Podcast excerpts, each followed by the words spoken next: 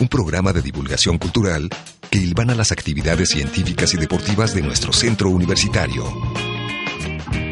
Cucba. Una producción de Radio Cucba y Cultura Cucba. Bienvenidos.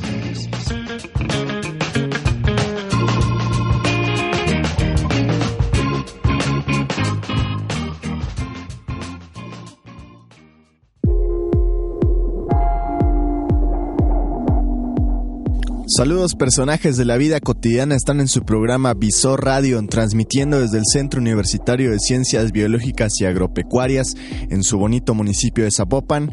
Yo soy Alberto Bautista, me pueden decir Beto, a Daniel Martínez en controles y a nombre de toda de todo el equipo que compone este programa les damos la bienvenida al programa de hoy, miércoles 21 de octubre. ¿Qué tal el frío? Aquí se siente bastante. Diario se me olvida traerme una chamarra, pero pues ojalá y ustedes estén bien abrigados y si están en el sol, pues lo estén disfrutando. Si están comiendo, pues provecho. Si están cenando también. Y pues bueno, comenzamos. El día de hoy tenemos un programa interesante, bastante interesante. Ah, en mi bloque, como siempre, pues les voy a traer algunas recomendaciones para que utilicen su ocio de manera productiva. En el caleidoscopio de la vida con Jocelyn Gallardo y Diego Bastos, ellos nos van a estar hablando de la cacería en México y pues tienen por ahí un invitado. También vamos a tener ah, los bloques de En Pelotas con Lore y Dialogando en Espiral. Y pues bueno, quédense con nosotros. Les recordamos las páginas de Facebook, Visor Radio, Radio Cucba y Cultura Cucba ah, para que puedan estar ahí en contacto con nosotros. Y bueno, miércoles 21 de octubre de 1638, en White, Whitecomb, en el extremo suroeste de Inglaterra, sucede una gran tormenta eléctrica y es documentado el primer caso de una centella, estos, estos rayos en forma de bolita. A mí nunca me ha tocado verlos. No sé si no he sido tan afortunado al parecer, pero sí me gustaría llegar a ver uno en mi vida. Espero. Ah, en 1660 nace George Ernst uh, Stahl, eh, un médico y químico alemán, desarrollador de la teoría del estalianismo, no estalinismo, estalianismo, que presuponía la existencia de un ánima que era la fuerza vital, similar al chi de la medicina tradicional china, misma que ayudaría al médico a curar al paciente. Pues obviamente este señor estaba un poco equivocado, pero pero pues sus, sus, investigaciones ayudaron de, una u otra manera al desarrollo de la ciencia, ¿no? Hay que saber qué hacer y qué no hacer. Y bueno, en 2003 muere Elliot Smith, un músico estadounidense. Para quienes no lo conozcan, les recomiendo mucho ver estas, la, la película de, ay, ¿cómo se llamaba? Ah, los Royal Tenenbaum de Wes Anderson, director Wes Anderson, y este músico Elliot Smith fue el que hizo el soundtrack de, de esa película.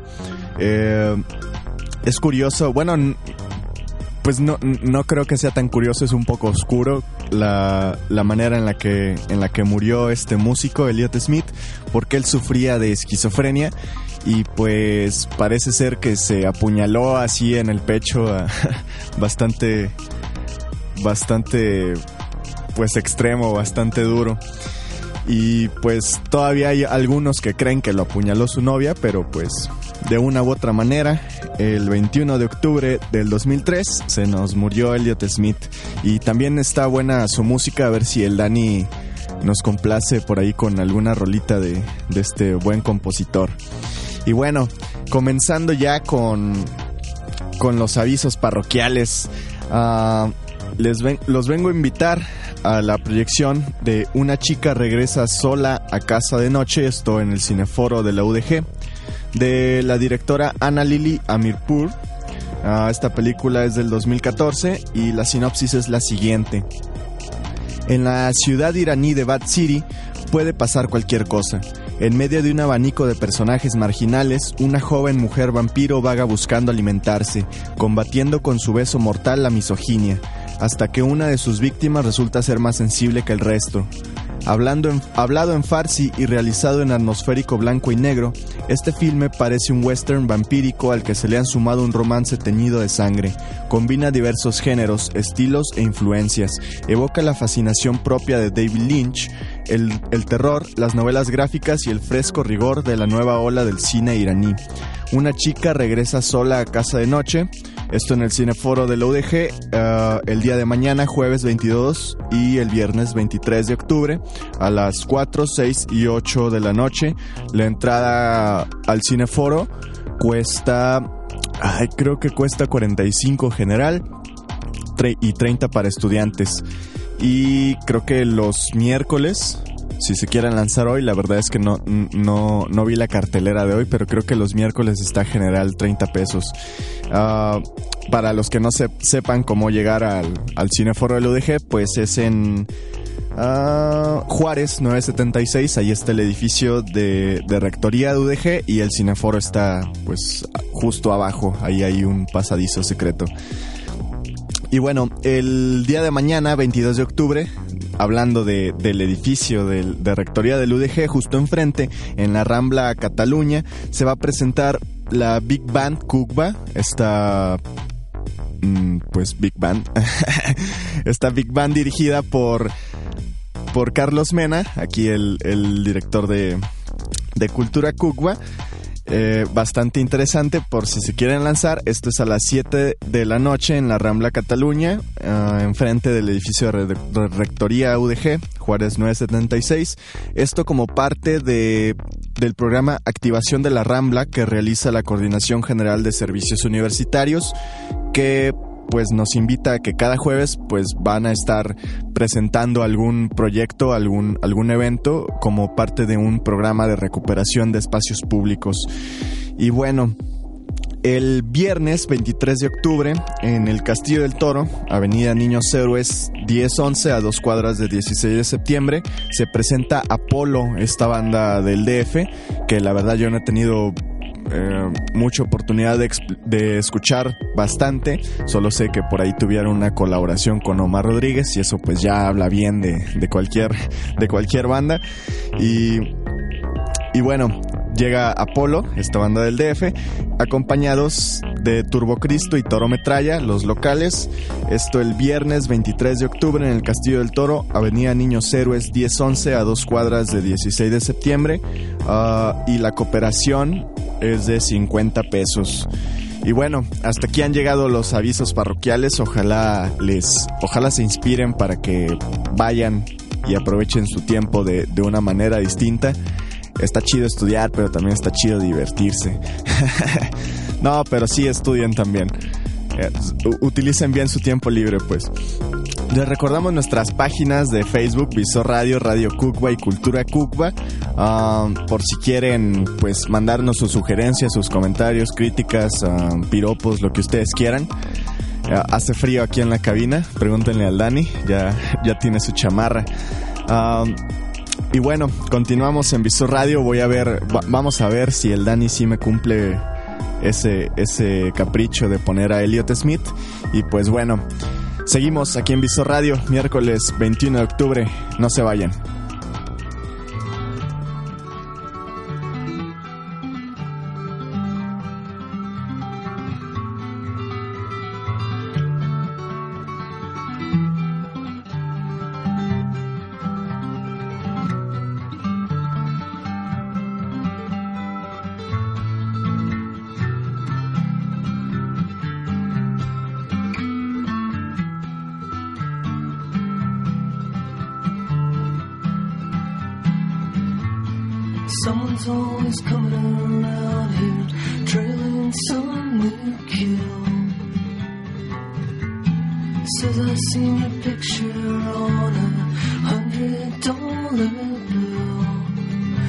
It's a game of chance to you, him is one of real skill. So glad to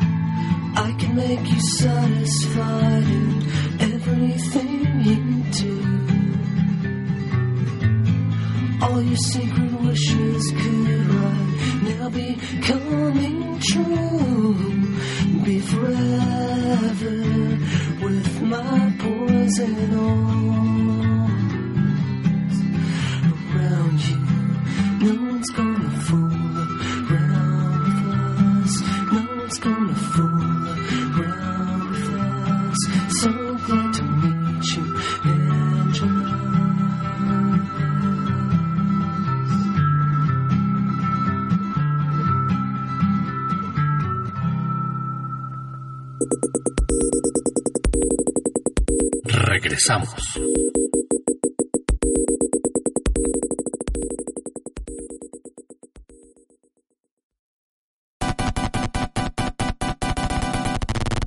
Continúa en Visor.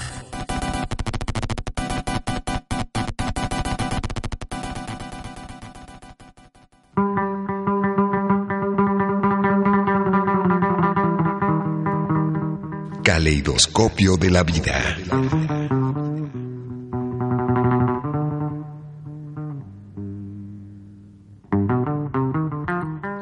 Y bueno, regresando aquí a Visor Radio, su programa de miércoles 21 de octubre, toca el turno de Jocelyn Gallardo y Diego Bastos, casi me trabo ahí en el nombre de Jose, pero la libré. Ah, el, el caleidoscopio de la vida, ellos nos van a hablar de la cacería en México y tienen como invitado al profesor Oscar Francisco Reina Bustos. Él es al parecer un especialista. Y pues vamos con, ah, es un especialista de aquí del Cucba, es un profesor obviamente de aquí del Cucba y especialista en reservas ah, naturales. Vamos con ustedes chicos. Hola, ¿qué tal? ¿Cómo están todos ustedes que nos están escuchando? Buen día a todos. Eh, seguimos aquí en Caleoscopio de la Vida, en su segundo bloque del programa de Visor Radio. Seguimos aquí poniendo la vida bajo el visor del caleidoscopio. Yo soy Jocelyn Gallardo y Diego, como ya es un poco costumbre, va a acompañarnos con una cápsula que nos va a hablar sobre las humas. El tema de hoy es la cacería eh, en México. Y en general, pues generalidades de, de, esta misma, ¿no? Y para eso invité al profesor Oscar Francisco Reina Bustos. Muchas Hola, ¿qué tal? Muy buenos días. ¿Qué tal? Buenos días. Bien, bien. Bienvenido. Gracias, muy amables por haberme invitado y estar aquí con ustedes, ¿no? Gracias. El profesor Reina, para los que quieran tomar clases con él, da clases aquí en el CUCBA, clases optativas de aves, también manejo de áreas naturales protegidas y algunas eh, obligatorias que son ecología general y ecología de comunidades. Eh, para abrir un contexto de su trabajo, pues está trabajando ahorita en algunos proyectos que consisten en trabajar en la área natural protegida de la Sierra de Aquila, en estructura de poblaciones y comunidades de aves. Es director del proyecto de laboratorio, laboratorio de Laguna de Sayula. Así es. En, la, en lo que se trabaja sobre aves acuáticas, la liebre torda y etnobotánica. Así, Así que es. hay varios profes ahí también. Y algo muy interesante sobre las aves urbanas en la zona metropolitana de Guadalajara. Así que quien quiera saber más de, los te de estos temas, pues se puede acercar con el profe. Claro, y incorporarse a los estudios, ¿no? Sí, bien, dando ideas nada más. Y ahora, entrando al tema de la cacería, eh, profe, platíquenos un poco sobre la historia de la cacería, cómo empezó este pues este esta actividad en el ser humano. Fíjate que eh, algo muy interesante de la cacería se da al principio de la domesticación de las especies, ya cuando el hombre realmente se, se torna sedentario. Sin embargo, el aspecto, la necesidad de consumir eh, carne, pues se ha dado desde la antigüedad, ¿no? Desde hace muchísimos años, entonces realmente la cacería como tal era más bien una cacería de subsistencia donde los pobladores, los antiguos pobladores, bueno, utilizaban todos los recursos, llámese flora, llámese fauna, entonces realmente la cacería se da por esa necesidad, ¿no? Sí. ¿Y en qué se utilizaba de los animales? bueno, normalmente se, eh, se ha manejado mucho de que primero era la carne, la utilización de la carne para darle de comer a su familia, y la otra los subproductos derivados de estos, si fueran venados, si fueran, se utilizaban las astas para hacer cuchillos, las pezuñas también de la misma manera, Los la huesos. piel, los huesos, eh, incluso los intestinos eran secados para realizar cuerdas. Entonces, eh, los beneficios que tenía el cazar un animal eran muchos. Una era que le daba de comer a mucha gente, pero también todo lo que conllevaba a utilizar cualquier espa- espacio de los animales pues era utilizado para realizar cuerdas, ¿no? Un Sí. montón de cosas, ¿no? Sí, esta actividad es tan antigua como cuando Como el propio hombre, ¿no? Sí, Claro. como cuando el como el cuando se ocupó el continente americano, ¿no? Así es, así es. Eh, siempre nos han mostrado por ahí que normalmente se acuerdan en un libro, bueno, a lo mejor tú eres muy, muy jovencita, pero normalmente en un libro aparecía eh, la cacería de los mamuts a través del estrecho de Bering, y donde Ah, sí. realmente los cazadores utilizaban los mamuts, los grandes mamíferos que existían en eso, los bisontes fueron parte importante, en el caso de los venados en México, también guajolotes. Entonces, realmente la cacería ha formado parte de la existencia del hombre, ¿no? Sí, así es. Y ahora, aquí en, en la actualidad, ¿cuál es el, el marco de, de esta actividad? Eh, ¿Para qué se utiliza? ¿Quién la practica? ¿Y qué se hace para el manejo de las especies silvestres? Que en el caso es, este es las humas. Ok. Eh, bueno, eh, hay que acotar un poco en este sentido porque estamos hablando de, una de dos tipos de cacería, ¿no? Estamos hablando de la cacería de subsistencia, es aquella que se desarrolla principalmente en el campo por los habitantes que están dentro del campo y la otra la que sería lo, que- sería la cacería deportiva. Entonces, bajo dos conceptos totalmente diferentes, ah, se ha manejado que ahora el gobierno, a través de las unidades de manejo y aprovechamiento de la vida silvestre, lo que serán las sumas, eh, ha, ha tratado de eh, normar de alguna manera el uso racional del aprovechamiento de la fauna silvestre. Entonces estamos volviendo que son los cazadores deportivos, que muchas veces a la gente no les gusta. Sin embargo, es una unas personas que deben de acatar ciertas normas, ciertas reglas, hacer realizar pagos también para poder desarrollar su actividad dentro de un espacio que está designado bajo eh, la ley y que tiene un reglamento para poder hacer uso y aprovechamiento de la fauna silvestre. Así es. Profe, usted como, como profesor y científico que ha trabajado en ecología de poblaciones y también como cazador, tengo entendido, Sí. Este, ¿usted cómo ve que se utilizan los estudios de ecología en los permisos que se otorgan eh, de aprovechamiento cinegético, que son los permisos de caza? ¿Cómo, qué proporción, qué equilibrio tienen esos estudios con, con, con los permisos que se otorga por Zagarpa? Sí, Semarnat, no, ¿no? Semarnat, esto es directamente Semarnat. Yo creo que eh, los estudios, primero, para poder establecer una, una unidad de manejo y aprovechamiento de vida silvestre, lo que es una UMA, eh, eh, es bien importante primero realizar los estudios poblacionales de las especies que son susceptibles de caza. Esto es, podemos hablar de mamíferos, en el caso de venado, en el caso de puma, en el caso de coyote, de algunas especies que pueden manejarse, pecarí también, pero también en el caso de palomas. Pero no necesariamente tiene que ser acotado a este tipo de, de fauna. También existe otro tipo de fauna que puede ser utilizada en el caso de tarántulas.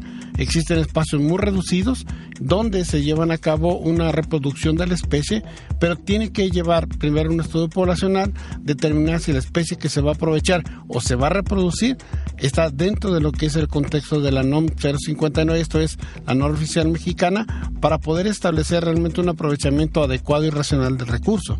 Entonces, sí está bien acotado exactamente dónde debes de cazar y tiene que ser UMAS que ya están establecidas, que tienen un certificado y que tienen un número donde se puede ir, el cazador a pagar. Ahora, en- dentro del contexto, una UMA es ir a pagar primero. Necesita un cintillo que le permite ser este cazador de identificación y luego un cintillo que le permita ir a cazar y tener que pagar los derechos dentro de lo que es esa UMA. Entonces, es. creo que es una parte bien importante. Entonces, realmente eh, el cazador hoy, actualmente, bajo el contexto de las sumas, pues ya es únicamente y el espacio que está destinado para realizar sus actividades de caza, ¿no? Sí, eso es en lo que concierne en la, en la cacería legal, en la cacería deportiva, pero también tenemos que hay repercusiones en la cacería que es de subsistencia, como las personas de campo. Ya, justo ayer leía un artículo publicado en, en Conavío de Naranjo, que se publicó en el 2000, que dice que en la selva lacandona se estudiaron cinco comunidades, 190 cazadores, que en un año extrajeron 782 animales eh, lo que equivale a 43.2 kilos por cazador. Así Entonces es. estamos hablando de que la cacería de este tipo de personas que lo hacen por, por sacar algún recurso extra y venderlo al turismo o para su propio hogar, pues también repercute bastante en las poblaciones, ¿no? Ahora, hay que recordar que este estudio que, que se realizó, estamos hablando de esa cantidad en volumen, vamos, el volumen que se sacó de, eh, de fauna silvestre, no lo realizaron los cazadores. Estamos hablando de cazadores de subsistencia, de una población o de una comunidad dentro de este espacio que uso, uso y aprovechamiento del recurso. Entonces a veces se sataniza un poco la cacería, entonces estamos hablando de que los cazadores son los malos, siempre se les ha visto y yo creo que ellos están cumpliendo eh, una parte importante y yo creo que si ellos son éticos y son realmente eh, gente que respeta vedas, que gente que respeta el uso y aprovechamiento del, ra- del recurso nacional, pues deben de seguir. Y son los que más cuidan la fauna. Pero el problema es que muchas veces en los espacios rurales, normalmente pues la gente tiene una escopeta, tiene un riflito 22 y eh, la cacería se da casi casi todo el año. Entonces, el aprovechamiento podemos decir que es de subsistencia, pues que necesitan llevarle comida, necesitan llevarle proteínas a sus, a sus familias, pero la extracción es de manera continua. Y en el caso en el caso de las sumas y de los cazadores tienen un periodo de caza y si en ese periodo no cazaron, Ya no se cazan acabó, en todo el ya año. no caza hasta el siguiente año. Entonces realmente sí está bien acotado y quienes aquellos llevan de una manera, vamos, por decir así, profesional y ética la cacería, siempre acotan a lo que está marcado dentro de un reglamento y a las leyes que están marcadas y que rigen las sumas, ¿no? Así es. Bien, bueno, entonces hablando de las UMAS, como dije en el principio, Diego nos va a hablar sobre el- especificaciones de este tipo de unidades de manejo an- de- y aprovechamiento, ¿no? De la y fauna de la silvestre. fauna silvestre. Ajá, así es de que vamos con Diego y regresamos. Papá, papá, hoy aprendí algo bien chido libro en la escuela. Estamos hablando con la teacher de ciencias naturales acerca de los problemas que tiene el medio ambiente con tantos seres humanos viviendo de él sin tener en cuenta sus ciclos naturales. Y nos dijo que hay formas de vivir en armonía con el medio ambiente y aprovechando también sus recursos. Un ejemplo de estos son las unidades de manejo de vida silvestre, o UMAS, como a ella le gustaba decir. Ay, mijo, ¿pero de qué me estás hablando? Pues de las UMAS, papá. Son lugares donde se cría alguna especie silvestre, que puede ser un animal, una planta o incluso especies de hongos. Las hay de dos tipos. Las que son las extensivas, las cuales son a campo abierto con- como los ranchos cinegéticos de venados. Las otras son las intensivas, que son en lugares cerrados y pequeños, donde se enfocan en la reproducción a gran escala.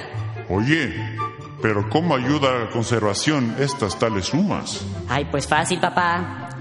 Si tengo una UMA de cactus, puedo cultivar algunos para venderlos y otros para devolverlos a su ecosistema original. Así se evita que la gente siga sacándolos de donde viven normalmente y cumplen su, y cumplan su función.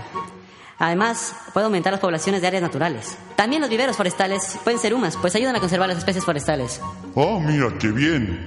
¿Y qué hace falta para tener una UMA? Ese es el punto. La maestra nos contaba que para que sea una UMA hace falta tener un buen plan de manejo, donde se asegure cómo vas a hacerle para conservarlo, qué especies vas a cuidar y qué hacerle en caso de que algo te salga mal, o sea, un plan de contingencia. Pero cualquier ciudadano tiene derecho a manejar una UMA, y con las intensivas hasta las puedes tener en tu casa. ¿A poco no es la onda? Yo de grande quiero tener una bien chidota en el patio de mi casa para los reptiles más raros de México. ¡Oh, sí!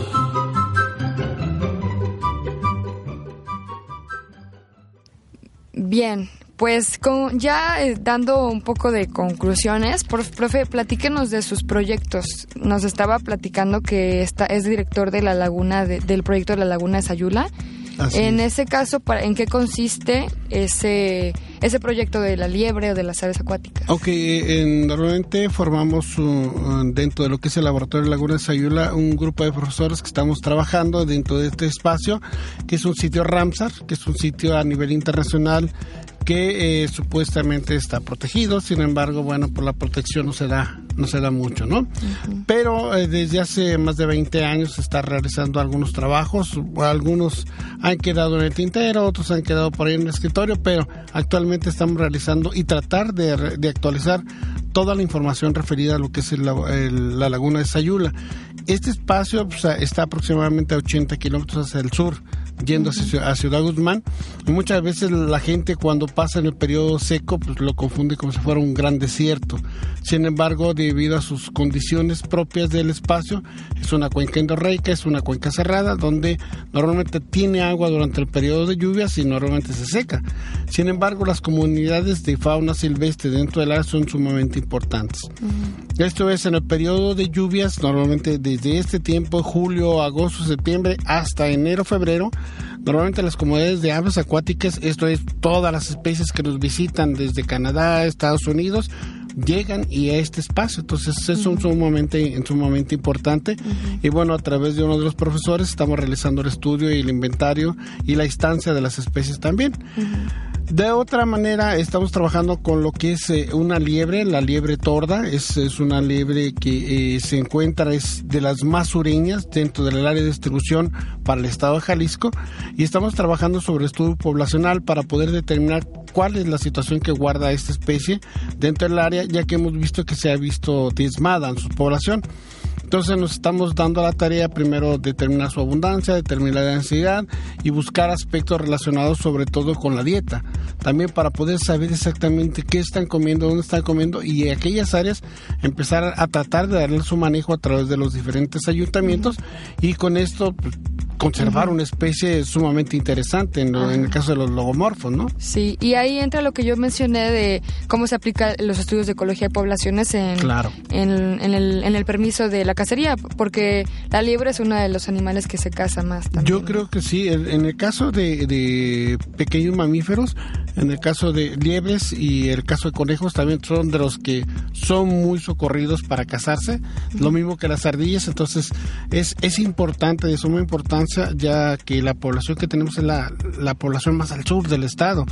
Pero no tenemos ninguna idea de cuál es la densidad por unidad de superficie y la otra cómo está la población, qué está ocurriendo con ella. Entonces, así a nosotros sí nos preocupa mucho el asunto de determinar qué está ocurriendo para hacer propuestas de conservación o de un buen manejo del espacio para que esta especie se siga conservando, ¿no? Sí, bien. Bueno, lástima que nos quedamos con ganas de platicar del, del proyecto de las aves de la zona metropolitana. Pero, pues bueno, ya saben, eh, está la página de Visor Radio, Radio Cucba y Cultura Cucba para que dejen sus comentarios. Si quieren saber un poco más, pues ahí les podemos pasar los datos que les puedan servir. Eh, por mi parte, profe, yo agradezco que haya estado aquí presentando nuestros proyectos y pues nada más. Eh, ¿Quiere agregar No, algo? les agradecemos mucho la invitación y sobre todo los invitamos, ¿no ves? A través de, de, de ustedes. Y bueno, a- a- aproxímense a lo que es el laboratorio Laguna de Sayula, ahí les podemos atender e incluso incorporarlos a nuestros proyectos para que empiecen a conocer un poco más de esta riqueza biológica que tiene el estado de Jalisco, ¿no? Sí. Les agradezco. Gracias, que estén muy bien. Nos estamos escuchando la próxima semana.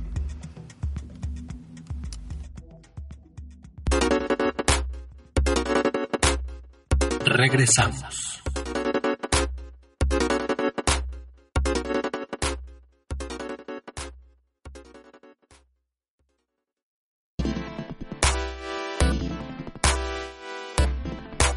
Continúa en Visor.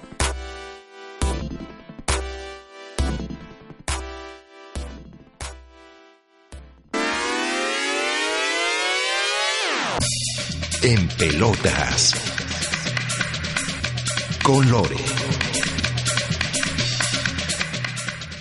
Y bueno, seguimos aquí en su programa Visor Radio. Les recordamos nuestras páginas Visor Radio, Radio Cucba y Cultura Cucba, esto en Facebook, para que nos hagan llegar todas sus inquietudes. Y pues toca el turno de Lore en en Pelotas con Lore. Vamos contigo, Lore.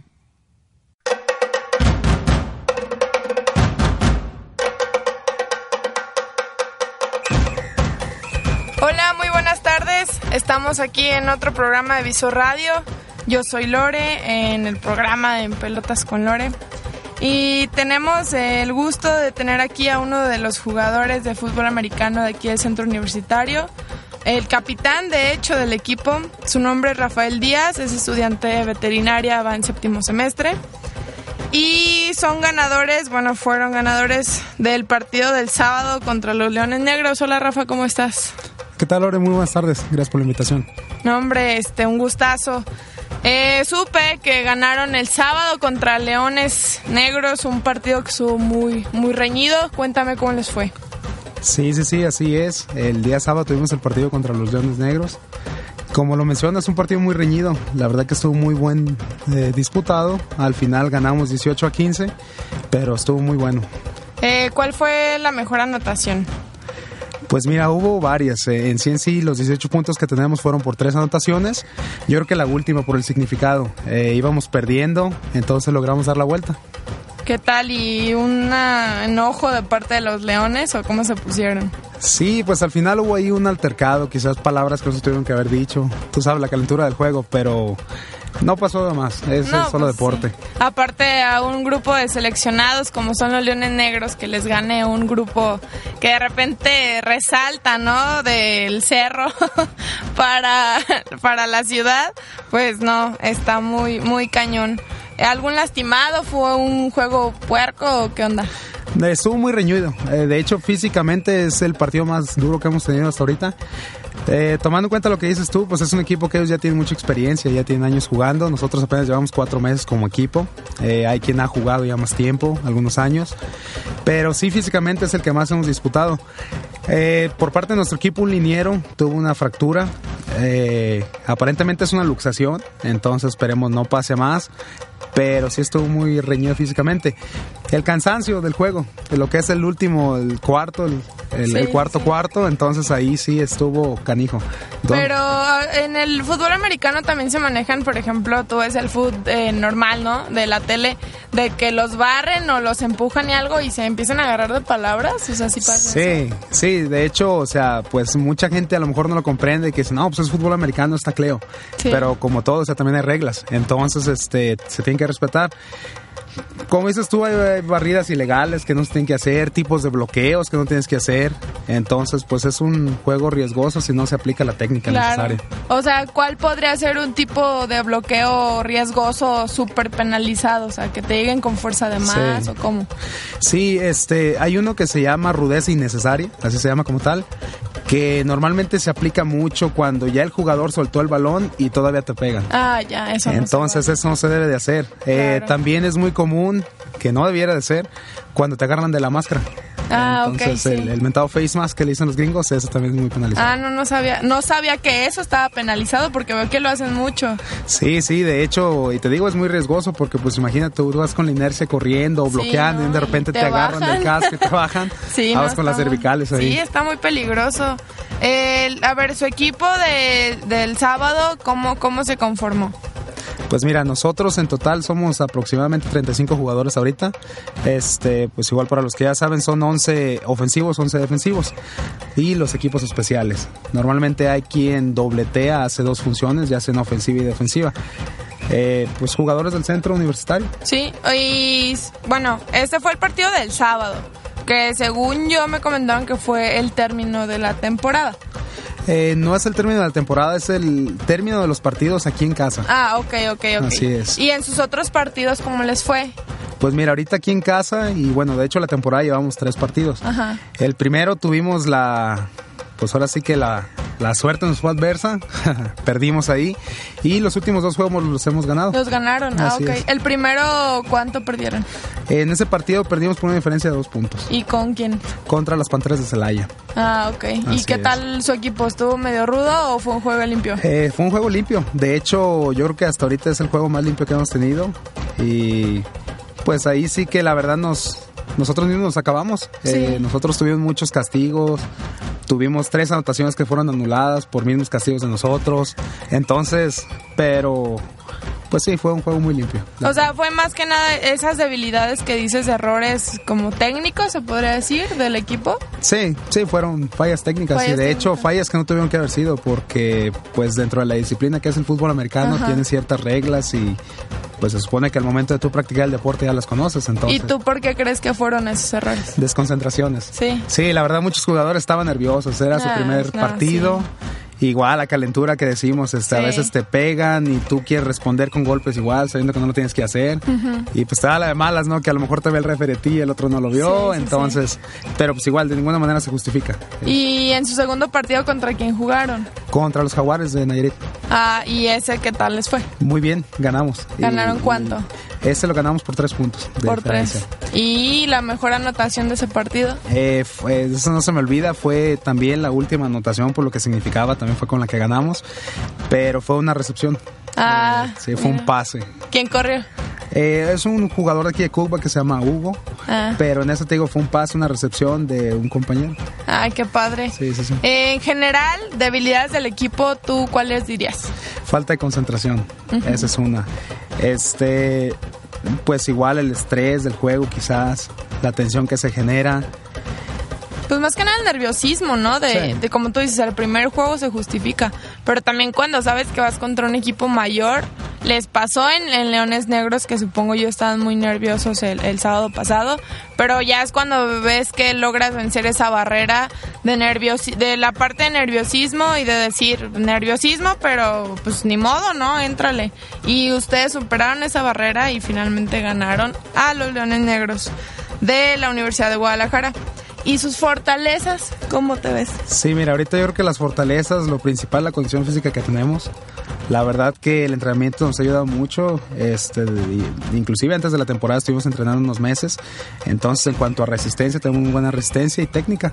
Yo creo que la técnica nos ha ayudado demasiado porque, por lo mismo que te menciono, hay jugadores que no han jugado antes, no han tenido la posibilidad, pero han aprendido muy bien la técnica, nuestro equipo de coaches es muy bueno en ese sentido, entonces pues aunada la buena técnica con la resistencia que tenemos, esas son nuestras fortalezas. Claro, y sumando eso, ¿ha habido eh, convocatorias a selección por parte de, de alguien o todavía no? Hasta ahorita todavía no, estamos esperando todavía. Ok. El sábado que jugaron contra Leones Negros, ¿había como gente de parte de la selección de Leones Negros que los estaban viendo? Aparentemente había un visor. Había un visor. Sí, se- por ahí se supo, digo, no se confirmó, pero aparentemente se ve quien nos estaba viendo. Como chismes, como siempre. Sí, sí, sí. Es normal en el deporte. Claro. A ver, los entrenamientos, ¿cómo son? ¿Un, le- un entrenamiento leve para ustedes cómo es? Sí, mira, algo leve. Este, igual iniciamos con cualquier deporte, con el calentamiento. Eh, normalmente el calentamiento son 15 minutos. Hacemos un calentamiento en movimiento que le llamamos, no es estático. Entonces, pues consiste en hacer lagartijas, abdominales, brincar, marometas, eh, toda esa serie de, de pasos. Sí. Digo, son los primeros 15 minutos, ya después tenemos aproximadamente de 45 minutos a una hora en ejercicios técnicos. Ya ahora sí que cada quien nos vamos con nuestro coach, dependiendo de la posición que juguemos, y vemos técnica. Eh, en mi caso, por ejemplo, yo estoy en la línea ofensiva y defensiva, entonces hay técnicas de bloqueo. En la contraparte, cuando estoy en defensiva, pues cómo quitarme ese bloqueo. Entonces, este, pues te digo, es 45 minutos a una hora. Ya al finalizar el entrenamiento es yo creo que la parte que a lo mejor de principio no nos gustaba mucho, pero la verdad que le hemos sacado mucho por eso, que ese es el acondicionamiento.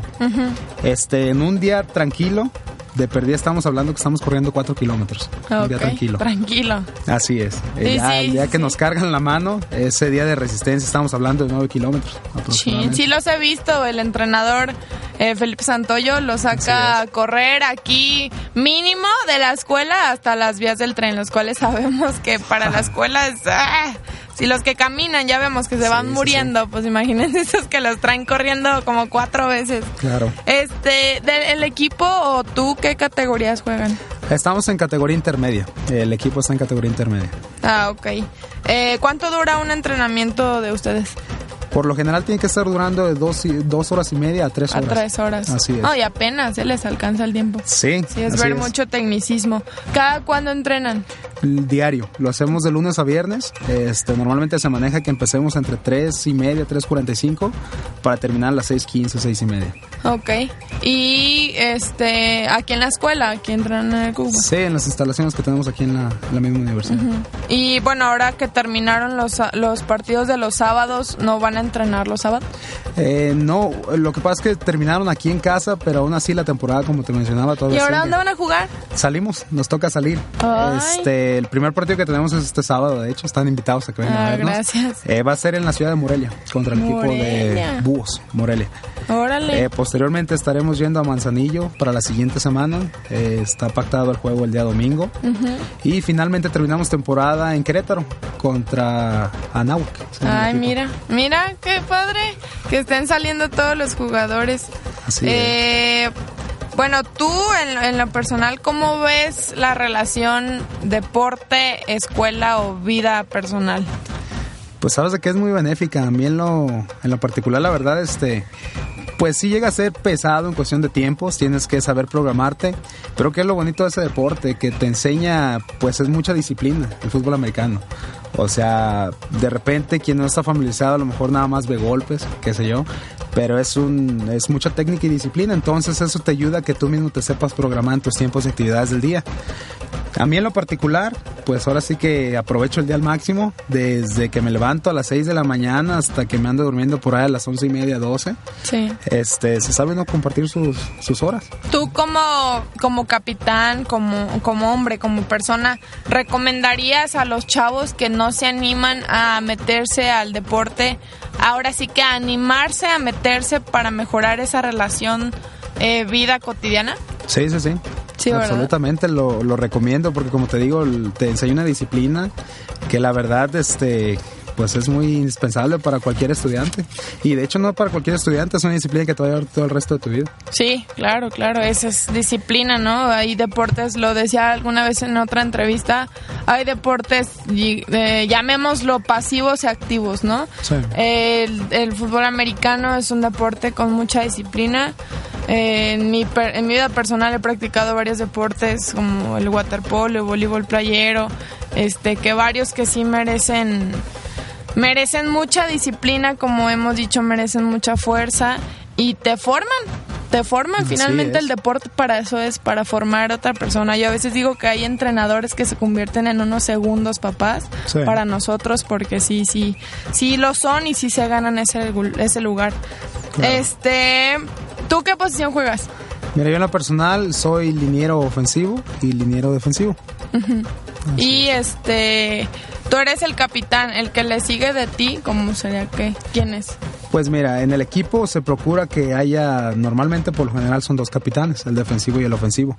Este, eh, en cuanto a rangos, no es tanto el rango, sino que más que nada es el capitán y pues los jugadores. Y los jugadores. Así es. Ah, ok. Eh, normalmente pues ya se sabe, ¿no? Que en el caso de la ofensiva, pues quien tiene mucha voz ahí, obviamente aparte de los coaches y el capitán como sí, pues es el quarterback, el mariscal de campo. Claro. Entonces pues él también tiene que ser una persona que, que tiene liderazgo, tiene que saber liderar la ofensiva. claro. Eh, y con respecto al entrenador, a ti como capitán o al quarterback, antes de los partidos, ¿hay alguna palabra de motivación? Sí, tiene que haber. Tiene que. Sí, tenemos que entrar enfocados, este, dejarle saber a cada jugador a qué venimos y por qué estamos entrenando. O Claro. sea, tienen que estar bien, bien enfocados en, en el, en el gol, que al final de cabo la meta que tenemos nosotros pues es ganar. Claro. No, pues sí, realmente concluyendo el fútbol americano es una friega. Eh, sin más palabras, ¿no? Bueno, eh, Rafa, se nos está acabando el tiempo. Un aviso rápido. el miércoles el- la selección de fútbol normal, fútbol Bardas. el miércoles 28 tienen partido contra los Leones de la UDG en el club de la UDG.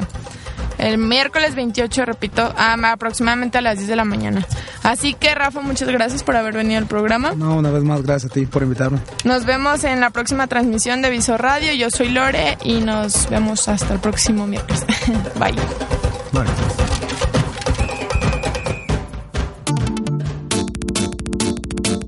Estás escuchando Visor.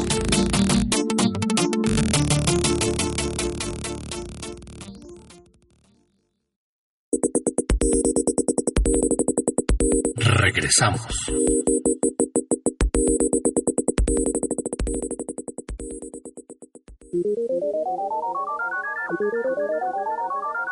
Dialogando en espiral.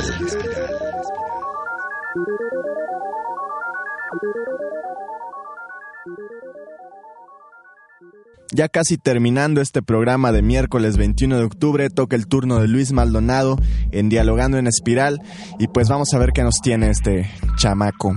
Hola, hola chicos, este es su programa Dialogando en Espiral y pues bueno, gracias Betito ahí por la, por la presentación Eh, y pues hoy tenemos un, un programa pues interesante, creo.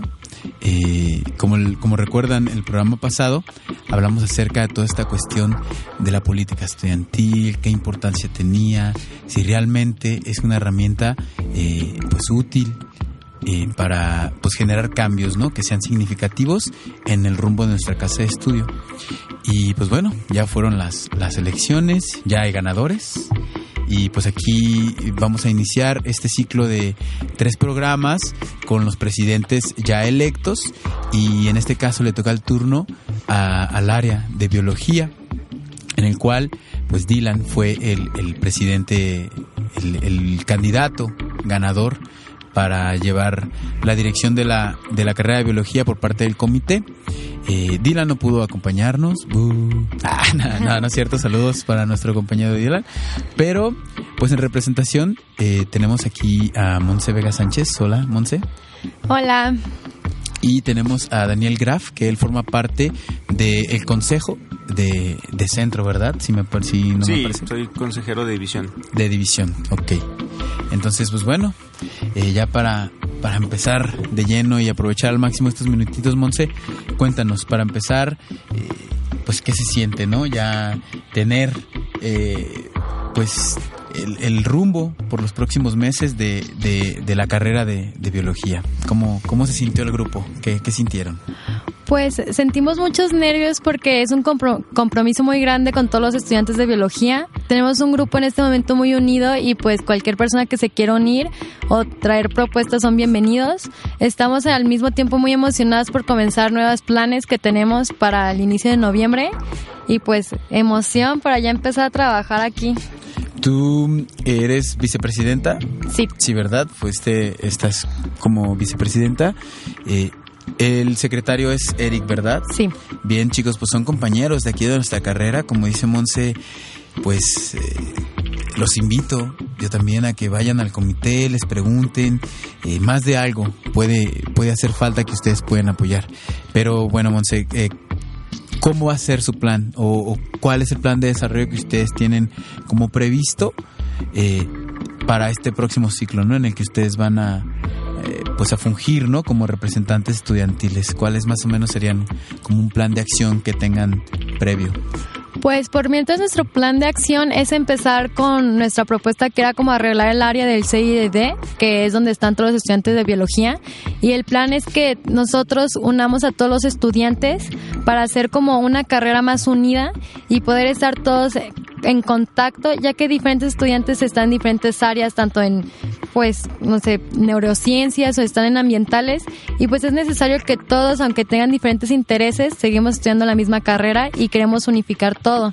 Entonces ese es como nuestro primer movimiento y ya después de unir a todo, pues toda la carrera, queremos también unirnos con las diferentes divisiones del CUCMA para estar todos más unidos y poder tener planes a gran, a gran escala ya que si somos un centro unido, pues ya podemos tener como pues planes más elaborados en el que todos podamos pues participar. También otro de nuestros planes es pues empezar a hacer como más conferencias como la que se hizo el día de ayer y también queremos tener pues más conocimientos, queremos que toda la gente esté más unida. Ese es como nuestro plan por el momento. Eh, este plan de integración, por, por llamarlo así, ¿no? Como un plan de integración en cuanto a la carrera. ¿Qué herramientas piensan utilizar para, para lograr ver, ver como este plan de integración, ¿no? O sea, ver ver realmente resultados? ¿Cu- ¿Qué herramientas se, se piensan basar para, para lograr esta, esta integración, Monse? O Sergio, ¿quién guste? Dani. Bueno, pues yo creo que una de las herramientas más importantes es que todos participen, que no se echen para atrás, que propongan. Y yo creo que una herramienta importante para que se dé a conocer este, lo que queremos hacer, em, pues serían más conferencias, serían eventos académicos, eh, donde todos puedan ir, puedan escuchar y aprender algo nuevo. Ok. Eh, me parece que es, es importante este, este punto que toman, ¿no? Que todos participen. Eh, a los que no están enterados o a los que ni siquiera votaron, que desgraciadamente, chicos, volvió a ser la mayoría, eh, aproximadamente el 30% votó. ¿Cómo han visto la participación de los estudiantes? Realmente, eh, en esta experiencia que ustedes a fin de cuenta han ido gestando, ¿cómo ven la participación de, de esas personas que realmente se interesan por la política estudiantil? Mm, Llegan, les preguntan, se acomiden, eh, les ayudan, no sé, ¿qué- ¿cómo ven la participación realmente de- del estudiantado en- en la carrera? Pues la participación, la verdad, es muy poca. Sí tenemos varios, pues, amigos del equipo que ni siquiera son parte del comité del consejo, pero que están ahí para querer mejorar más la carrera. También tenemos mucha gente que participa cuando vamos a salonear y que tienen muchas opiniones. Y hay alumnos que van a comité y nos quieren, aparte, pregun- aparte de preguntar nuestras propuestas, también van para ellos proponer, lo cual, la verdad, lo agradecemos muchísimo. Eso es el mínimo pero sí necesitamos más, más participación de todos, ya que el 30% no es nada la carrera y pues necesitamos que más alumnos se, se integren con nosotros, así como amigos o tanto para tener propuestas hacia nosotros, ya que pues no podemos estar al tanto de todo lo que está pasando en la carrera, ya que somos casi 1.700 alumnos y somos un equipo de 20 personas, así que ni sí necesitamos la participación pues de más alumnos para saber qué está pasando, porque cada quien tiene un punto de vista totalmente diferente que nos puede ayudar mucho a nosotros como representantes. Sí, claro, pues se complementan, ¿no? Unas, unas ideas con otras. Y, y, por ejemplo, a mí me interesaría saber, y pues espero al auditorio también, mm, este trabajo que vino haciendo nuestra compañera Perla, eh, que muy buen trabajo, por cierto, eh, ¿qué, qué tanto toman ustedes? ¿Qué tanto desechan también? ¿Se vale? Eh, ¿O realmente si les sirve como una base para ir haciendo un trabajo consecuente, ¿no? Que a fin de cuentas sea congruente con, con un plan de mediano a largo plazo. Entonces, eh, ¿qué, qué tanto toman de base al, al pues a la, a la dirección anterior, ¿no? Que era la, la de Perla y qué tanto pretenden dejar para pues, futuras no generaciones que, que estén en esta misma situación que ustedes. Pues a mí me pareció algo importante que hizo Perla y el equipo, que se dedicaron más que otras, otras organizaciones estudiantiles a mm, darle difusión a temas de interés. Eh, dieron muchas conferencias, organizaron muchos eventos académicos y eso no se había hecho antes. Entonces yo considero que eso es, para mí, en mi opinión personal, es un punto muy importante en lo que a mí me gustaría este, que se hiciera mucho caso y, generar información en, en los estudiantes es- a mí se me hace muy importante y creo que debería seguirse haciendo. También otro que, otra de las propuestas que tuvo Perlita y queremos continuar es el de movilidad CUCMA, que queremos ir utilizando todas las bases que ya usó que ya usó Perlita anteriormente para seguir tratando de mejorar la movilidad que es muy deficiente aquí en el CUCMA. Pero sí queremos, para eso queremos integrar a todas las divisiones del CUCMA para poder hacer un fuerte y poder crear e pues no imponer, pero solicitar que se mejoren todas esas pues problemáticas que hemos tenido sobre la movilidad, tanto tener más camiones del 629 como en el 170 y que la verdad entren hasta las 8 de la tarde que es cuando se da la última clase en, en Cuba y pues los tenemos muy abandonados en la tarde y pues sí queremos mejorar eso. Ya sé, ¿no? Es, es, es curioso cómo a veces una misma escuela puede tener caras tan, tan contrastantes, perdón, tan contrastantes. Porque de repente ni copias, ni, ni comida. O sea, hay muchas, hay muchas cosas, ¿no? Que cambian referente al turno. Ay, pues nos gustaría tener más tiempo, pero pues bueno, los invito a que, eh, pues nos, nos den un, un último mensaje, no como, como cierre, como adiós, sino como invitación a todas esas personas que nos pueden eh, escuchar y que nos logran escuchar para, bueno, cabe mencionar lo importante, ¿no? De, de, quitar ese esquema de que los comités son fiestas, de que los comités es para amigos, de que los comités no hacen nada. Porque si bien es cierto, eh, el impulsar la investigación científica, eh, pro, propuestas académicas, eh, propuestas que realmente nutran a la formación profesional, humana, de los mismos miembros de la universidad, pues siempre rescatable, ¿no? Claro. Y el hecho de que ustedes quieran dar seguimiento a, al, al enriquecer pues la parte académica, reitero, humana, pues es, es, muy importante, ¿no? Entonces, pues, a ver, invítenos a, a participar con ustedes, chicos. ¿Qué le quieren decir al, al, al auditorio que nos escucha? Pues eh, ya lo vimos el día de ayer, si lo tomamos como ejemplo. Se puede, todos fueron, se llenó el auditorio y es una participación muy importante. Se ofreció gente y se puede seguir haciendo. Yo los invito a que si hay eventos que los, los va a ver, vayan y nos pregunten qué pueden hacer y con todo gusto entre todos nos organizamos y va, pues quien quiera ir, que, que lo haga y a todos nos sirve de algo, ¿no? Yo los quiero invitar a participar más activamente con el comité, ya que todos somos alumnos y todos queremos mejorar el CUCBA. También los invito a que si ustedes tienen alguna ponencia o alguna experiencia que ya han, que ya han tenido durante la carrera, sean bienvenidos a venir con nosotros para poder hacer que todo el CUCBA se pueda enterar de lo que ustedes han, han hecho estudiantilmente, en investigaciones, en lo que ustedes quieran. Y pues nosotros los apoyamos y también queremos su apoyo para poder mejorar toda nuestra institución y toda nuestra carrera y pues los esperamos, estamos abiertos a todas sus propuestas en comité y pues no nos vean como una puerta cerrada, sino una puerta abierta para que ustedes sean bienvenidos y nos puedan ayudar.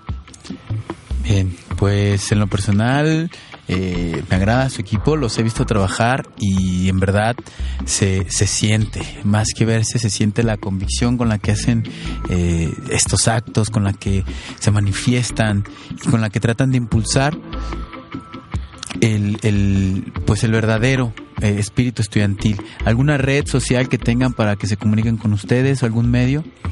Eh, se, nos pueden mandar mensajes a Biología UDG. También tenemos diferentes páginas que es la de Intercambios Estudiantiles UDG para que también se metan. No sé si tú quieres decir. Pues tenemos también las páginas de Facebook, ya las conocen, 100% Biología, UDG Oficial, eh, Cookba UDG, y pues bueno, pues ahí pueden encontrarnos, y si no, en el comité siempre hay alguien y alguien puede recibir sus propuestas. Bien chicos, pues felicidades, Dylan, Eric, Monse, ubíquenlos, ubíquenlos bien, pregúntenles, si no, los quemamos. Ah, no. no, no es cierto, chicos. En verdad, es, es, un, es un buen equipo de trabajo, eh, me consta. Y pues bueno, esperemos que con el tiempo, los resultados, con la participación de todos nosotros, eh, pues bueno, vaya, vaya dando realmente resultados que nos permitan dejar un buen legado en, en esta casa de estudios que pues es la nuestra, ¿no? Y hay que respetarla, hay que valorarla, pero pues también hay que trabajarla, ¿no? Hay que, sí. hay que echarle, hay que echarle Pues bueno, chicos, esto fue Dialogando en Espiral. Su programa Visor Radio pues los espera con propuestas, con comentarios, jitomatazos, se los decimos lo que sea, pero díganos algo. eh, Visor Radio a través de Facebook, Dialogando en Espiral. Eh, pues bueno, agradecer chicos y ya quitémonos esos estigmas de la política, ¿no? La política es una ventana, es una puerta como puede ser espada, también puede ser escudo, chicos, no lo olvidemos. Entonces, eh, pues apoyemos a estos jóvenes y entre todos, pues saquemos adelante el CUPBA. Eh, mi nombre fue Luis Antonio, es y seguirá siendo Luis Antonio Maldonado Rivera. Gracias a Daniel Martínez en producción, a todos los que conforman Visor Radio y pues ahí nos seguiremos enfadando un poco más de tiempo, esperemos. Adiós. Y bueno, ha llegado la parte más triste de este programa, que es la parte en la que nos despedimos. A nombre de todo, de todo el equipo que, que compone este programa, ahorita solo estamos Dan y yo, pues les deseamos, les deseamos mucha mucha suerte en su miércoles, en su jueves, en su viernes. Cuídense, no hagan cosas demasiado arriesgadas y protéjanse. Les recordamos nuestras páginas uh, Visor Radio, Radio Cucba y Cultura Cucba. Esto en Facebook van a decir que enfadosos, pero en realidad es que ansiamos, ansiamos que ustedes participen con nosotros si tienen alguna inquietud, pues aquí es el espacio adecuado para, para soltarla. Pues tampoco no, no se alucinen, pues no vengan a decir cualquier cosa, pero si tienen un, un proyecto por ahí cultural, uh, científico que crean que puede caber en este programa, pues, pues sí, vengan, vengan a, a compartirlo con nosotros y con ustedes mismos, con la, con la audiencia. Y pues bueno, mi nombre fue Alberto Bautista, Daniel Martínez en Controles y pues esto fue Visor Radio, nos estamos escuchando. Muchas gracias.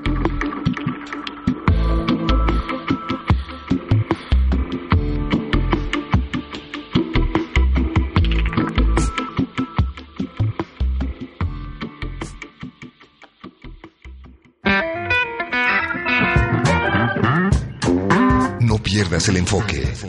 Esto fue Visor. Gracias por acompañarnos. Una producción de Radio Cucba y Cultura Cucba.